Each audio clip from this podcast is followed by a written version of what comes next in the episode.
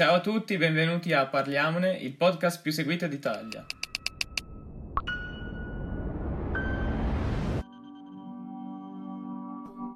È un modo alternativo per eh, passare la nostra quarantena e soprattutto per sfatare il mito che eh, noi giovani non siamo attenti ai temi di attualità. Eh, l'argomento che oggi tratteremo è inevitabilmente quello del coronavirus e quindi eh, ne parleremo sotto diversi punti di vista e cercando di intrattenervi con uh, questo tema e anche divertendoci. Eh, con me Davide Maffè che vi presenta gli ospiti di oggi. Direi partire subito con le presentazioni. Avete appena sentito Lorenzo Borra, che è co-conduttore e cameraman di questo format.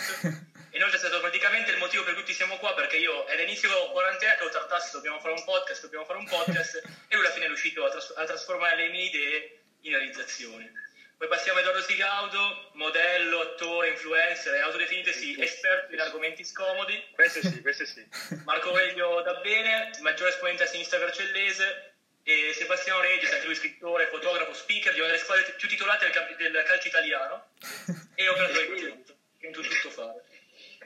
Quindi per... passare la parola al mio, co- al mio co-conduttore. Perfetto, perfetto. E parliamone. Parliamone, appunto. Allora, iniziamo parlando eh, dei social che in questo periodo di, di, isolamento, di quarantena stanno assumendo un, diciamo, un ruolo sempre più importante, soprattutto anche eh, dal punto di vista non solo come intrattenimento ma anche di eh, divulgazione politica. Infatti in questi giorni hanno fatto anche il giro del mondo eh, le dichiarazioni dei, dei, sindaci e per esempio anche del eh, governatore della campagna De Luca. Quindi non so Marco, te cosa ne pensi a riguardo? Ma allora io parlo non da sindaco né da amministratore, ma comunque sia da militante politico. Credo che quello che tutti noi dovremmo fare nella nostra piccola realtà è utilizzare il mondo dei social che per nostra fortuna eh, è diciamo molto, molto importante in questi, in questi, giorni, come ha fatto appunto Reduca, per trasmettere e veicolare un, un messaggio fondamentale come quello che ormai abbiamo sentito e risentito del restiamo a casa. Eh, tra l'altro so che era previsto dopo nella scaletta, però io vorrei passare subito però a Sebastiano Regis, certo. perché eh, adesso non mi ricordo più se Davide lo ha detto oppure no, ma Sebastiano, oltre che essere uno speaker, uno scrittore, un giornalista, un, tutto, un tuttofare, eh, è anche membro della Croce Rossa, quindi gli lascerei la parola per avere un intervento più, più importante di qualcuno che ha vissuto questa cosa sul campo, perché tanto di parole la gente ne ha sentite tante, quindi sentiamo un attimo chi l'ha vissuta. Certo. Vai Seba.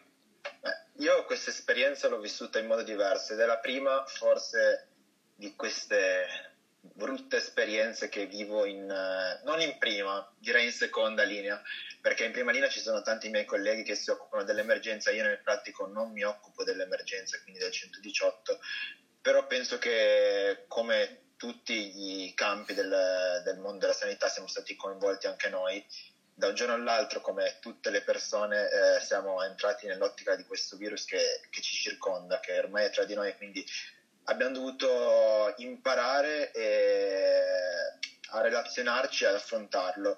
Ehm, il mondo della sanità italiano, e permettetemi, ha, ha risposto in maniera molto forte, ha risposto presente, come molte volte prima di oggi, ma sottolineerei ancora di più questo questo coronavirus che ci ha messi alla prova, ci sta mettendo alla prova, ma la sanità italiana sta rispondendo veramente bene e farei un applauso ideale a tutti i medici, tutte le persone che sono impegnate in, in, in questo, questo, momento difficile ad affrontare il, il, coronavirus e a tutti i miei colleghi perché a volte adesso sembra un po' magari di andare nel, nell'ipocrisia, nella banalità dell'argomento, però vedi veramente dei padri di famiglia che hanno figli, moglie a casa, che sono spaventati perché fa paura a noi operatori della sanità come a qualsiasi persona.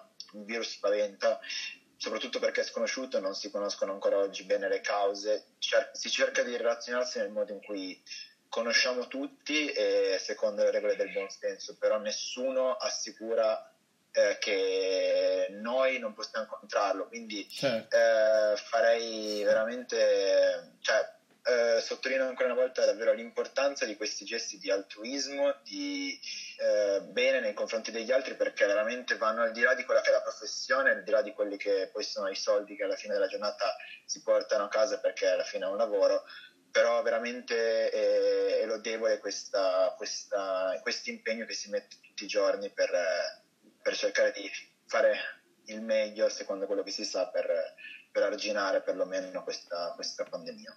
Certo. Bravissimo Seba, adesso poi su questo ci torneremo. Volevo sì. chiedere a Edo se anche lui ha qualcosa da dire sui social, sul ruolo che stanno avendo in queste... Sì, io innanzitutto mi unisco ai complimenti alla sanità che ha già fatto Seba prima di me, perché mi sembra doveroso, doveroso dirlo in un'emergenza del genere.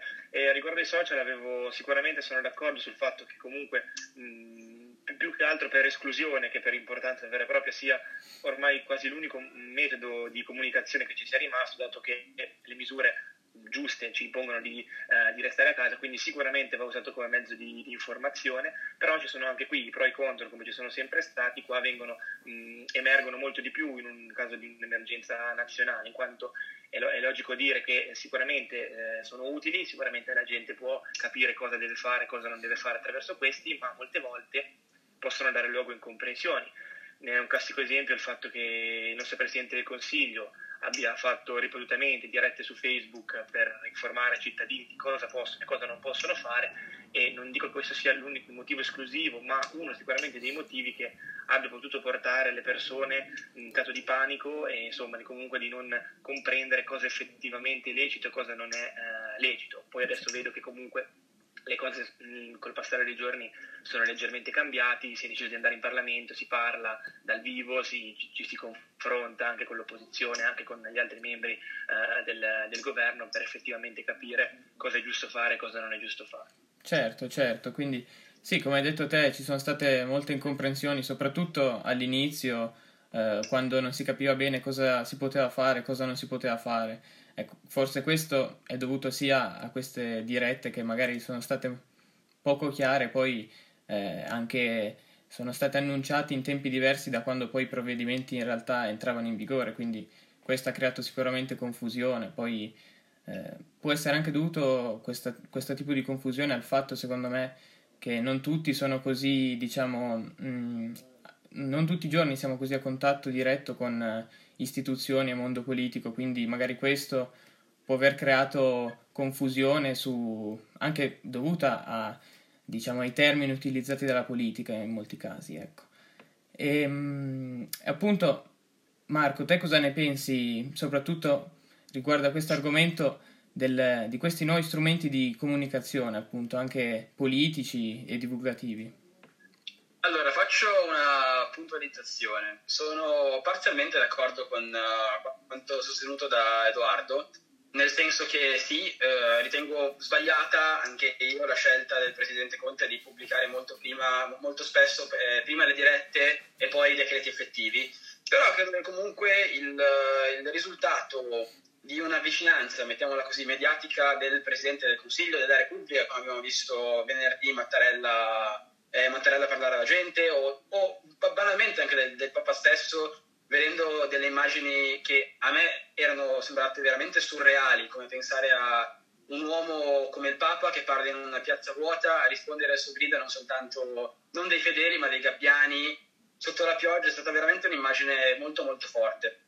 Quindi comunque sì penso che questa vicinanza delle istruzioni da un punto di vista mediatico non, non, non debba essere per forza di cose ritenuta negativa. Certo eh, in molti casi è fatta magari maggior chiarezza, come ad esempio nel discorso delle, delle autocertificazioni.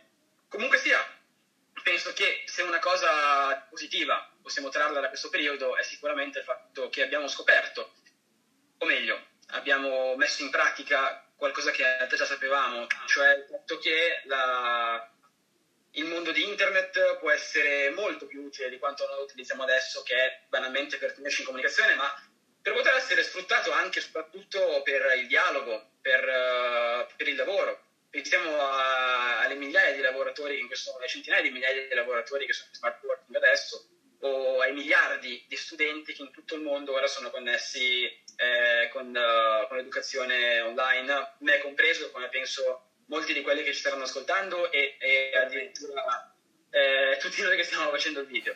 Eh, chiaro, mh, mm, sarà forse all'antica o non lo so, comunque sia, penso che sia meglio per tutti una volta ripresa la cosiddetta normalità.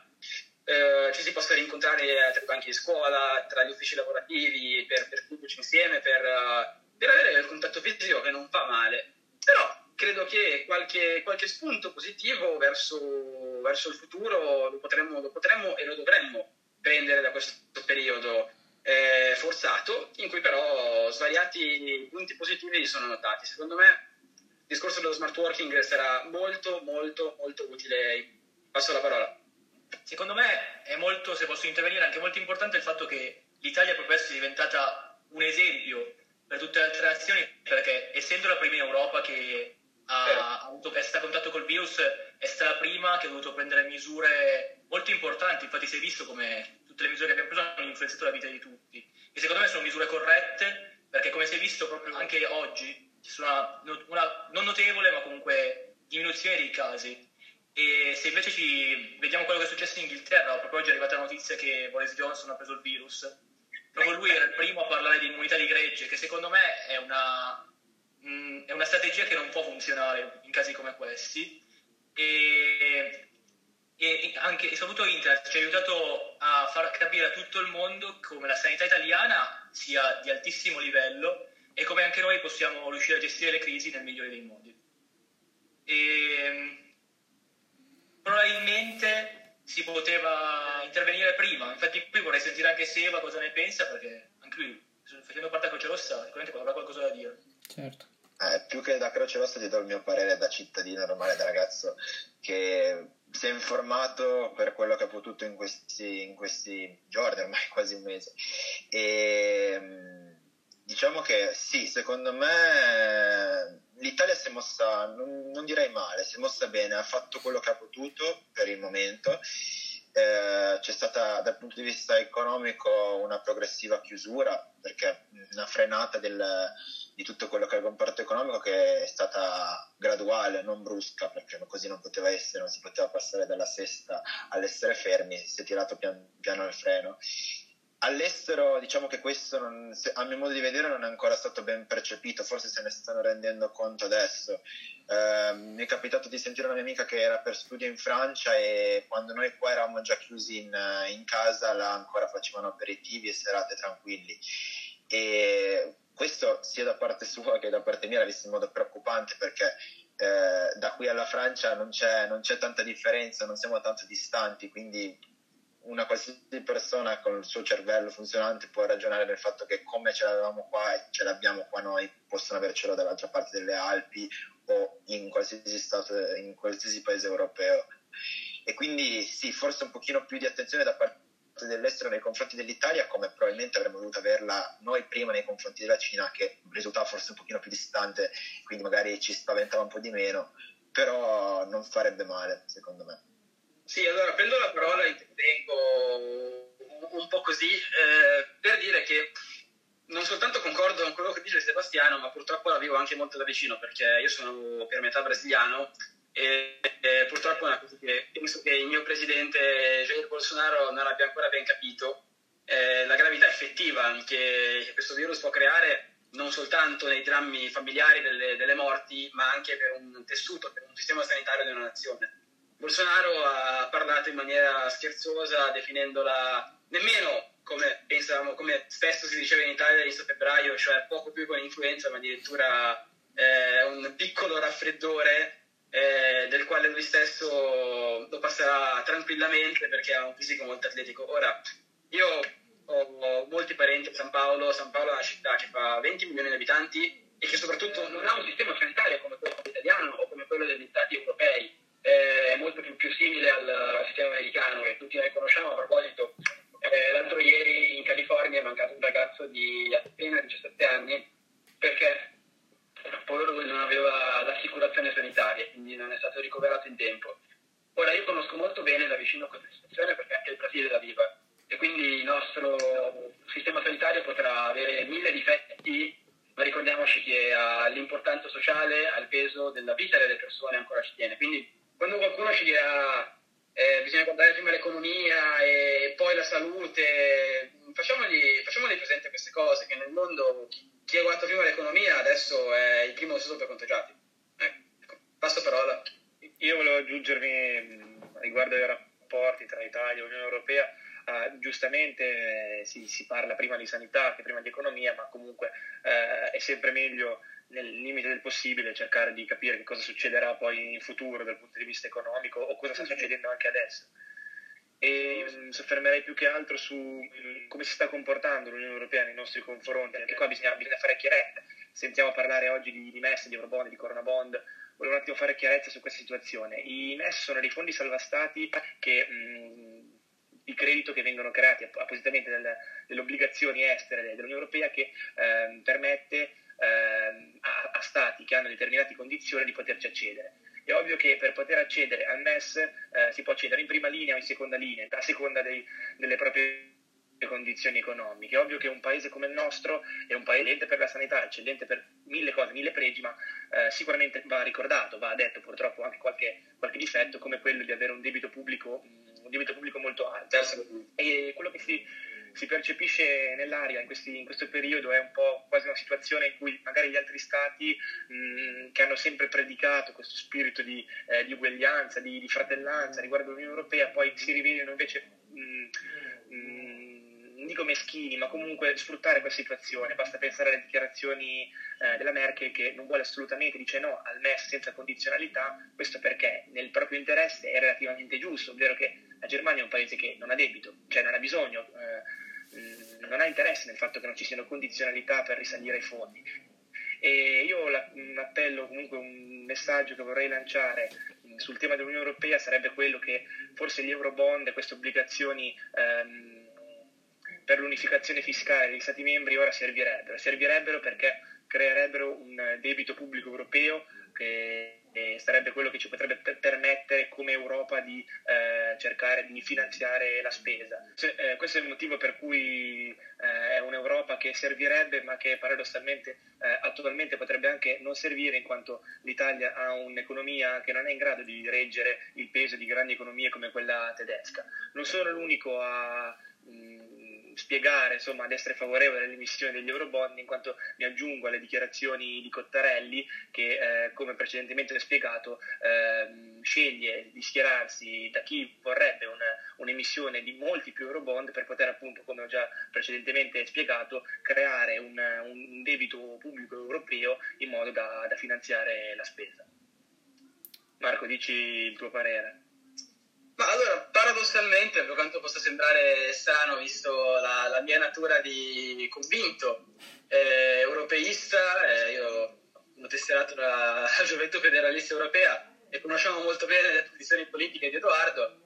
Per quanto possa sembrare paradossale, in questo caso mi trovo molto d'accordo. Allora, mm, io reputo che attivare il MES in questo momento sarebbe un bagno di sangue, per, uh, non soltanto per la nostra economia, ma per l'economia di, di tutti i cosiddetti PICS, eh, Portogallo, Italia, Spagna e Grecia, e, mentre invece la creazione di un, di un fondo, un debito pubblico europeo sarebbe, sarebbe molto auspicabile. Da eh, europeista posso dire che questo sarebbe uno dei tanti passi che andrebbero compiuti per la creazione di un senso comune di Europa. Ora, mh, io non entro in merito rispetto alle dichiarazioni di Christine Lagarde perché eh, come lei stessa ha definito, sono state delle gaffe non pensate, peccato che abbiano prodotto il crollo di Piazza Affari. Entrerei molto di più in merito alle dichiarazioni di Draghi o della stessa von der Leyen. Eh, L'Europa in questo momento dimostra di volerci essere. Chiaro, le parole sono facili da dire, bisogna poi vedere nei fatti concreti cosa verrà fuori, ma io resto fiducioso. Restiamo alla finestra, restiamo alla finestra e aspettiamo cosa, cosa verrà fuori. Whatever it takes. Certo, certo, certo. Io volevo solo aggiungere che mh, in questi giorni ci sono state anche le dichiarazioni, per esempio, di Mattarella che eh, chiaramente lui dice in questo momento di emergenza che è globale, ecco, l'Unione, l'Unione Europea deve avere una risposta unita con eh, appunto nuovi strumenti più forti eh, affinché tutta l'Europa insieme possa eh, affrontare questa emergenza che è una cosa che l'Unione non si era mai trovata davanti, ecco. E, ehm, e poi, come hai detto te, c'è anche Draghi che eh, nei giorni scorsi appunto ha ribadito come sia importante affrontare economicamente questo tipo di crisi, perché eh, diciamolo, è necessario che, eh, che siano dati anche degli aiuti alle famiglie, ma anche alle imprese, quindi sospensione di tasse e questi provvedimenti chiaramente portano eh, ad aumentare quello che è il debito pubblico, ecco. E, mh, su questa linea, diciamo, si sono trovati d'accordo un po' tutti, un po' tutte le forze politiche, no? E, vero, destra, sinistra, è strano ma vero. certo, eh... quindi qui si aprono sicuramente nuovi scenari di, eh, di politica interna italiana, no? Giusto Davide? No, aspetta, volevo, c'era Edo che ha alzato la mano, volevo Ah, certo, di, no, di pure. aggiungermi al tuo, al tuo discorso, intanto sottolineando che come dovrebbe essere importante fornire aiuto alle famiglie, alle imprese che stanno avendo momenti di grande difficoltà, ma purtroppo vediamo come, come parlavamo prima delle dirette su Facebook, di continui decreti in cui questo punto è ancora un po' eh, nascosto, non emerge ancora abbastanza, a mio parere. Poi eh, cioè, c'è Conte che cerca sempre di rimandare questo problema, addirittura ha pensato poi a, di mh, imporre il fisco già a giugno, ma io mi chiedo ma come fanno le imprese, come fanno le famiglie dopo una crisi del genere a, a riuscire a pagare le tasse a giugno? Cioè, secondo me questa è una situazione quasi folle, paradossale, poi non so voi cosa, cosa pensate in merito, in merito, a questo. Certo, secondo me c'è molta confusione anche, mh, cioè anche lo stesso Conte è confuso perché neanche lui si è mai trovato in una situazione del genere, quindi non sa bene come affrontarlo, se prendere determinati provvedimenti o meno. Quindi, dicevi Marco, volevi dire qualcosa? Sì, no, io volevo dire quello che in realtà hai appena detto, cioè che nei fatti è una situazione nella quale nessun presidente mondiale si era mai ritrovato prima. È una situazione totalmente nuova e purtroppo Conte è stato il primo leader mondiale, al massimo dopo Xi Jinping, a doversi trovare ad affrontare una situazione del genere il primo in un paese democratico europeo con un rispetto per il mondo del lavoro non indifferente. Mm, chiaramente volevo fare questa domanda un po' in generale a tutti voi. Cosa pensate che possa essere del post-coronavirus da un punto di vista politico, di equilibri, di scacchiere mondiale? Insomma, abbiamo visto i consensi di Trump calare a picco in questi giorni in America, come quelli di Boris Johnson calare a picco in, in Gran Bretagna. Dal mio punto di vista eh, rispetto ai consensi interni italiani dipenderà moltissimo non soltanto da, dall'affrontare l'emergenza ma soprattutto da come si affronterà il post emergenza è una cosa che potrebbe sconvolgere molto i, i bilanciamenti interni. C'è il ruolo dell'Unione Europea c'è la Cina che si vuole imporre dopo aver superato il virus come nuova guida mondiale cosa, cosa ne, ne, pensate voi? io se posso, vuole raccogliere in Italia sì, ragione, dipenderà molto da come verrà affrontata la questione, perché se questa crisi verrà affrontata, secondo me, come sta succedendo tuttora, con eh, attenzione riusciremo a superare, secondo me Conte ne uscirà molto rafforzato. Perché Spero. in questa situazione sta dimostrando, lui prima era visto come uno che non aveva voce in capitolo, invece secondo me adesso sta dimostrando che il governo ha il suo volto e che lui alla fine a prendere tutte le decisioni più importanti. E quindi si la domanda un po' a tutti. Secondo voi come andrà, per forse parlare di politica in questa situazione è un po', non so come definirlo, cinico, però comunque secondo me è un discorso interessante che è, do- è doveroso fare. Per parlare Seba forse. Ma secondo me è una situazione che non è ancora ben chiara rispetto a quale appunto sarà poi il finale e si sta delineando, diciamo, anche perché non abbiamo ancora presenti né i tempi né quelli che potrebbero ancora essere i risvolti di quella situazione che stiamo affrontando.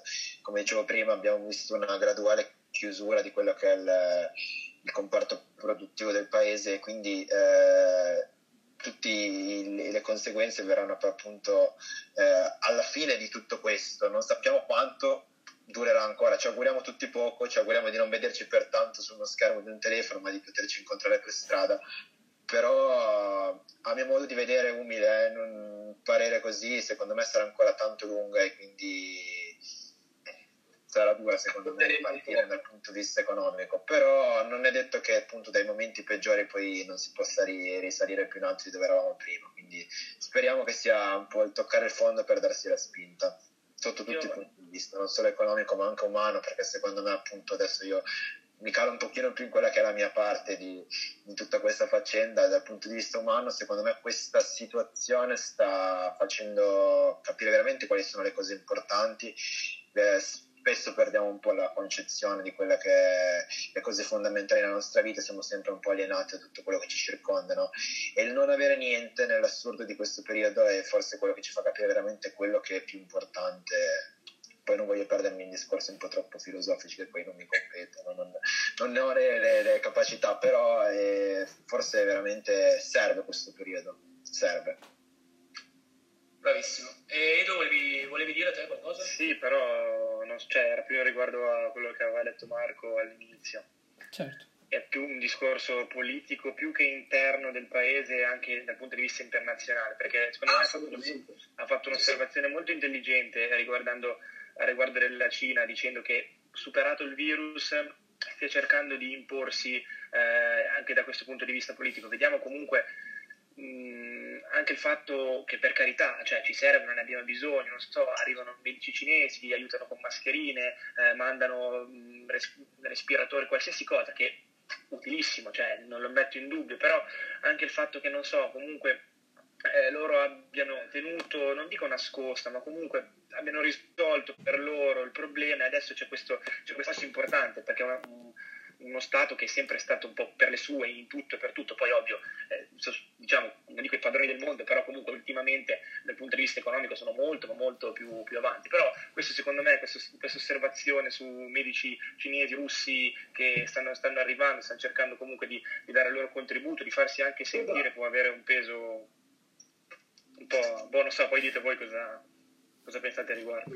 Mm, sono d'accordo con Edoardo, nel senso è chiaro, le ultime umanitarie ci sono, ma c'è anche un interesse tutto, non potrei definirlo nemmeno politico, ma addirittura più strategico dietro. Eh, esatto. Allora, volevo dire un'ultimissima cosa, poi penso di chiudere i miei interventi per oggi. Oggi abbiamo trattato un tema, diciamo, del quale forse la scena politica e anche mainstream italiana è ormai satura, perché penso che ormai siano un paio di mesi che comunque 29, su, su 30 notizie 29 parlano di coronavirus e una parla delle conseguenze del coronavirus nel mondo. E quindi se vi è piaciuta questa puntata restate collegati perché ce ne saranno molte altre, si parlerà di musica, si parlerà di sport, si parlerà di scuola, si parlerà di un po' di cose, un po' tutto, insomma siamo in quarantena, almeno ci divertiamo.